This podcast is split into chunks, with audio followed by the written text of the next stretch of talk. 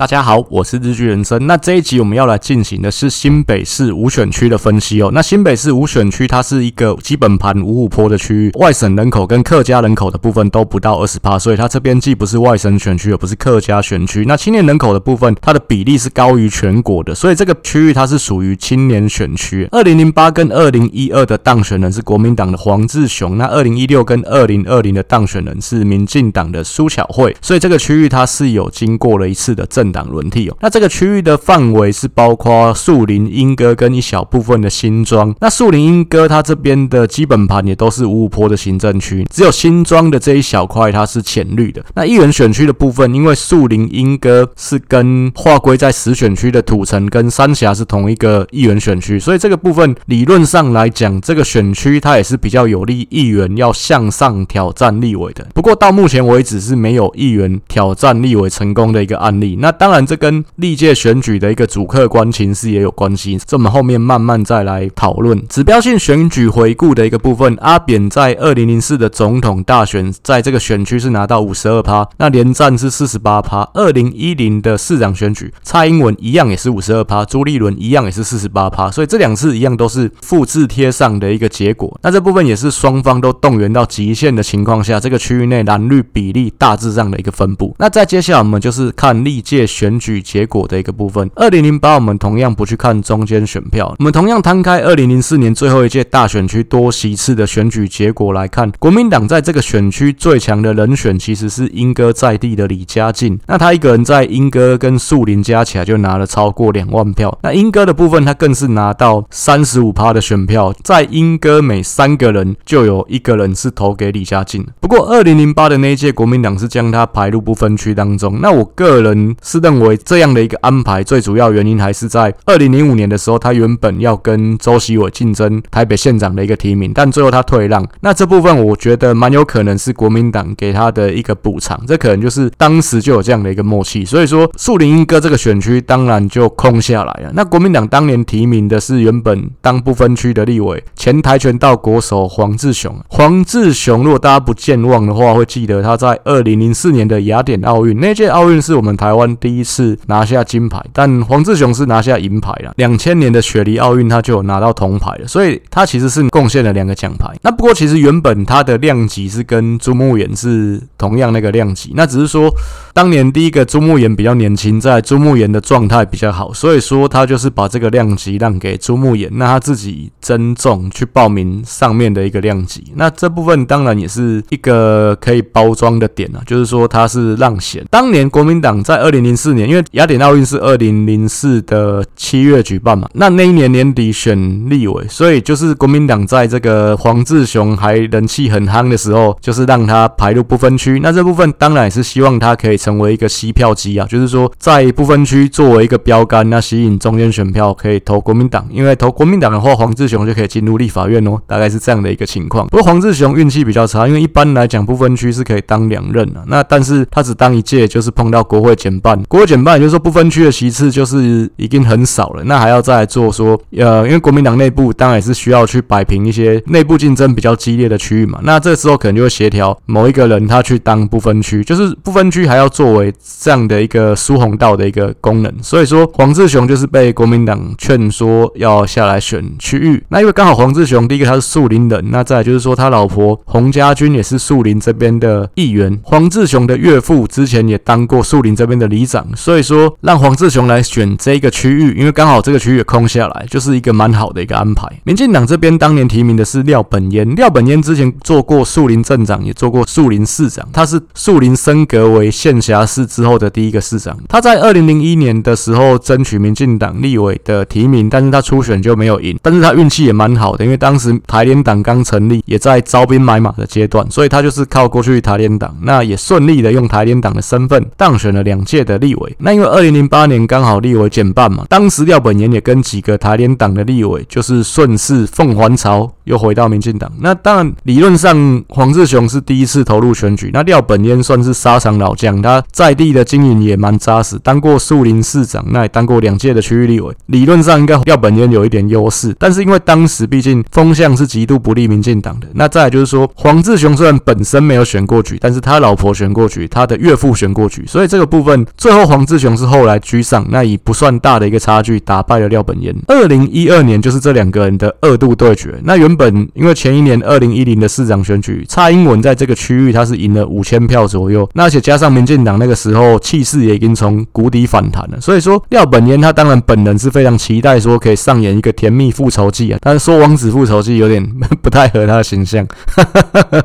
但就是这个部分是有点事与愿违了，就是没有做到嘛，而且输的还更多。那那这部分我们去看中间选票的一个部分，黄志雄那个时候是拿到六十六趴的中间选票，廖本烟只拿到二十一趴，所以说黄志雄他是拿到绝大多数的一个中间选票。那我们其实也可以去看说，因为其实我之前讲过很多次，其实选举很重要的一个点是去看候选人的一个对比。那那一次的选举是没有强力的第三候选人的，所以说就是黄志雄跟廖本鄢两个人在比。那黄志雄他是体育选手出身，而且他在运动场上他是有时机的，拿过奥运奖牌的，可以说是一个国民英雄了。在那个时空背景下面，那形象上当然也看起来是比形象比较 local 的廖本本烟要来的好了。那廖本烟其实他的形象是还蛮像民视连续剧会走出来的演员。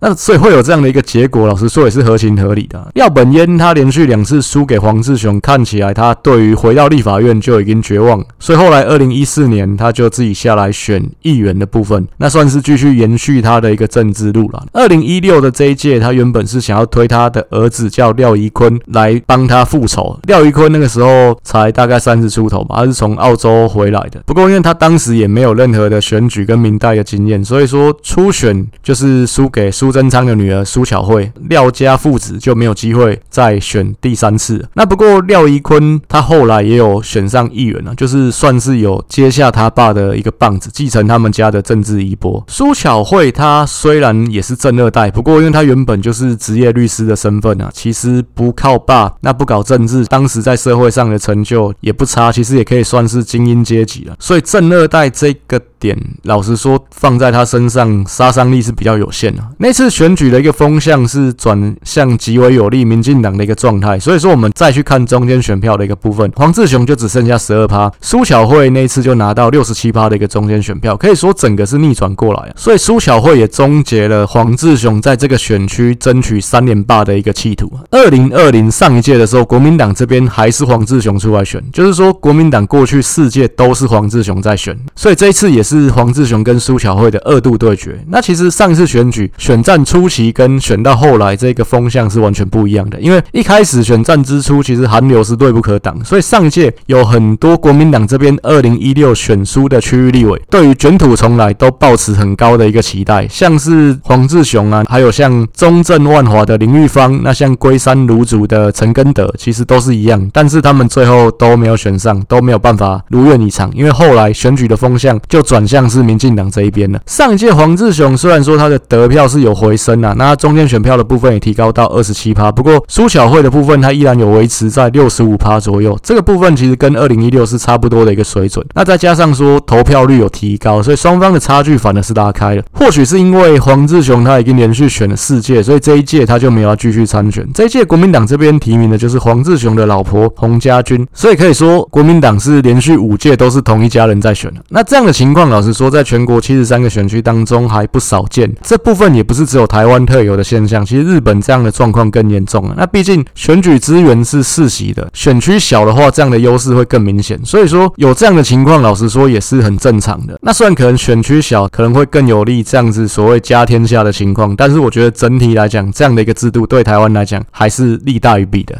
下一张我们就进入到过去三届立委跟总统得票比较的一个部分呢、啊。那二零一二年的黄志雄跟马英九的得票其实是差不多的。那廖本燕的部分，他是就有比蔡英文要。差一些。二零一六的时候，黄志雄虽然连任失败，但他其实守基本盘还是守得比这个选到全线崩盘的朱立伦要来得好。那其实我们看二零一六跟二零二零的选举，其实黄志雄跟苏巧慧他都是维持在差不多的一个得票比例。黄志雄他分别是四十一趴跟四十二趴，朱巧慧分别是五十六趴跟五十七趴。那可能因为两次选举得票比例都差不多，所以黄志雄可能选到很灰心吧。所以这一届其实不管是黄志雄他们家，还是说国民党，就改变战略，就是让黄志雄的老婆。洪家军来选这个区域，这样的情况下面就变成是说女性对女性，那妈妈对妈妈，那或许这样的一个安排可能会更有竞争力一点。那我是觉得这个部分其实是蛮正确的一个选举思维啦。毕竟我前前面就讲过很多次，其实选举就是候选人之间的对比。那就算说你条件再怎么优秀，只要你有一个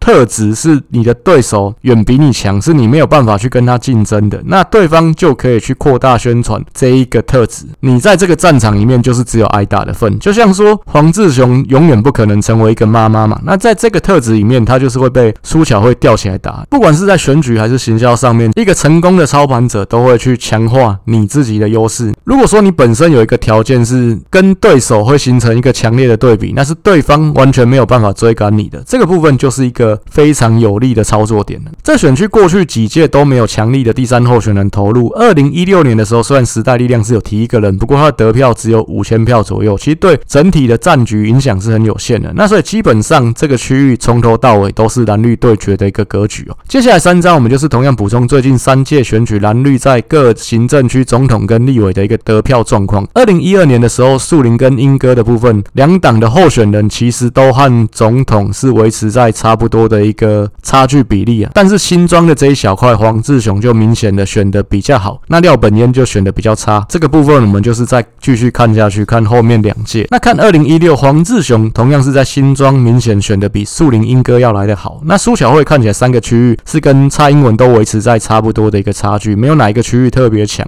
那我们再继续看二零二零的情况，还是一样，黄志雄在新庄选的比较好。新庄划归在这个选区的几个里，它其实是靠树林的这一面，它跟树林是有地缘关系的。那我自己是观察黄志雄确实是有比较认真在经营新庄的这一块，因为包括他几次选立委，他的竞选总部都是设。在新庄这里，所以我觉得他能够在新庄选的比国民党的。总统候选人要来得好，那当然也是有他的原因呢、最后一张就是来到两位主要候选人的比较的部分了、啊。那洪家军是六十六年次，四十六岁；苏巧慧是六十五年次，四十七岁。所以两个人的年纪是差不多的。洪家军跟黄志雄一样，都是树林在地人，他们两个是青梅竹马，就是从小一起打跆拳道。苏巧慧的部分，她是屏东出生的，因为她是苏贞昌的女儿嘛。那不过她的求学跟她工作的成长背景都是在台北这边的。苏贞昌他毕竟是民进党。史上在台北县地方经营最扎实的一个政治人物，那也曾经在一对一的情况下面打败团结的泛蓝推出的这个王建煊，而且王建煊还是具有全国高知名度的一个政治人物。当时这个选战可以说是势均力敌啊。或许有人会跟我争论这个国民党是不是真的团结，但起码国民党是整合成功的嘛，是只有推出一组候选人的嘛。那所以说当时当然是一个团结的泛蓝，那这跟民进党的一个一对一的一个对抗。回到苏巧慧的身上，那当然苏贞。昌在台北县经营那么久，可以说虽然说啊，他在选立委之前跟这个选区其实不算有地缘关系，但是我觉得这个部分不会成为他选举的一个致命伤，因为他是苏贞昌的女儿。现在的情况，因为苏小慧也连任了两届的区域立委，所以我觉得这一项在地的这一项，双方比起来其实是没输没赢的。学历的部分，洪家军他是文化体育系，他跟黄志雄一样都是跆拳道国手啊。虽然他是没有去比奥运，但是他是有在其他比赛有当过国手的。其实那两届两。两千年雪梨奥运跟二零零四的雅典奥运，洪家军的那个量级其实都是有碰到纪淑茹的样子，所以说最后是纪淑茹去当国手。那纪淑茹两千年雪梨奥运有拿到铜牌。那苏巧慧的部分是台大社会系转台大法律系，学历的这一个部分应该是苏巧慧比较占优势一点。那经历的部分，洪家军是从二零零六年就选上议员，然后连任到现在，所以他也是连续选上五届议员，那在地服务的时间当然也有将近二十年的一个时间哦。那苏巧慧她是当过两届的立委，不过因为她是苏贞昌的女儿嘛，那她在二零零四年的时候，因为那时候连战提起了这个当选无效之诉嘛，所以有一个全国性的验票这样的一个情况。苏巧慧她是律师，所以她有进入阿扁的验票律师团当中。那当年这个验票律师团，阿扁这边是以顾立雄为首。苏巧慧那个时候应该是还不到三十岁，但是她就是有进入到这个。验票律师团的团队啊，可以说他是很早就有投身跟选举相关还有公共事务相关的一个工作。苏贞昌以前在选台北县长、副总统跟台北市长，苏巧慧她是长女嘛，那她其实也都有参与其中，所以可以说他对选举的事务是不陌生啊。其实而且经验是相当丰富啊。苏贞昌他选这个台北市长，后来又成立一个超越基金会嘛，因为当年他的一个选举 slogan 叫做“台北超越台北”。苏巧慧也有担任这个超越基金会的理事长。其实这超越基金会主要是在做一些。关怀弱势方面的工作，所以说苏巧慧来当这个执行长，当然也是蛮适合的一个安排。那这两个主要候选人比较下来，我觉得各方面条件其实有很多的相同点。那包括说两个候选人年纪真的都差不多，只差一岁而已。两个人都是有小孩的妈妈，那爸爸也都有从政，因为洪家军的爸爸之前也当过里长嘛，所以其实各方面条件真的是难分轩輊。那除了学历这一项，可能苏巧慧比较好一点。之外，那所以我认为，无论是国民党方面，还是说黄志雄他们家做这样的一个思考，就是说这一届让洪家军出来选，我觉得这都是一个非常适当的一个决定。那也确实是有机会一搏了。那如果说这一次的风向是有利国民党这边的话，当然洪家军确实非常有机会可以扳回一城。其实前面两届选举，苏巧慧都非常善用，就是他是一个妈妈型政治人物这样的一个角度去做选举的一个定位跟操作。那当然，虽然黄志雄也可以去操作。他是一个顾家的好爸爸之类的，不过这一块其实怎么样，他都不可能成为一个妈妈嘛。那黄志雄在这方面的操作上面，确实前两届都吃了一点亏。这一次这样的一个思考，我觉得是蛮合理的一个安排跟布局，而且加上黄志雄真的已经连续选了四届，可能选民也会觉得说，再怎么选都是黄志雄，是有点腻了。尤其现在台湾的一个思考跟氛围上面来讲，新鲜感这件事情还是很重要。你一个人选了太多届，这绝对是不利的一个情况。